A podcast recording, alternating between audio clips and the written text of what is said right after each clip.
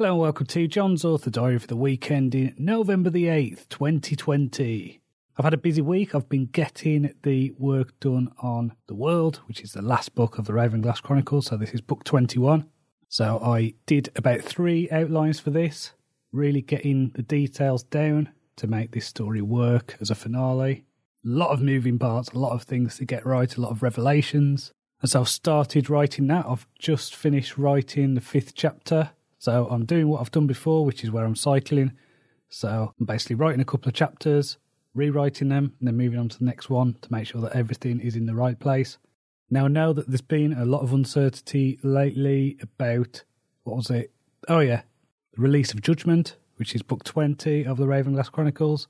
So I'm going to release that on November the 15th. I think there's some stuff going on in America, uh, an election maybe.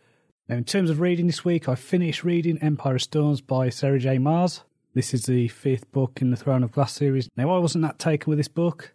I don't know whether I'm going to carry on with the series. I feel like I should because there's two more books left, and you know it'd be good to actually finish a series that I've spent so much time listening to. But at the same time, I just lost interest at the end.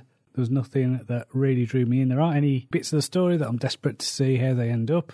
feels like it's dragged on for a bit too long.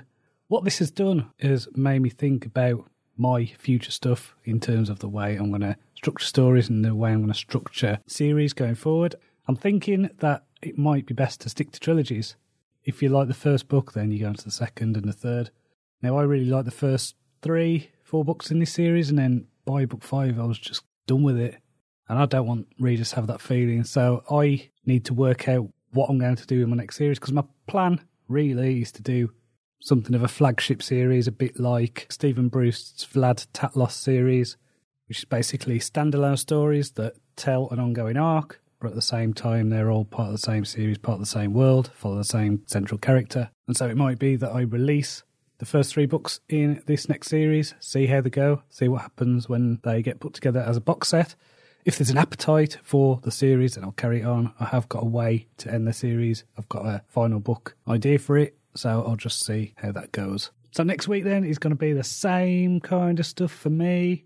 So we are in full lockdown now in the UK. Luckily, the schools are still open, so my wife's still able to go to work. My son still able to go to school. But you know, they closed the schools a few weeks ago, so that could happen again. I'm factoring that in. But next week is all about working on this last book of the Ravenglass Chronicles. I'm looking forward to getting that done and moving on to the next story. So, whatever is going on in your life at the moment, I'm sure that it's difficult, I'm sure it's challenging, but just take care of yourself Find ways to laugh, find ways to smile, and do something positive for someone.